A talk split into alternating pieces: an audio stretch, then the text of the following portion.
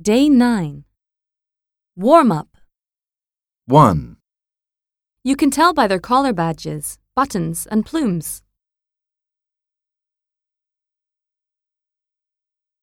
2, Which one has the most attractions?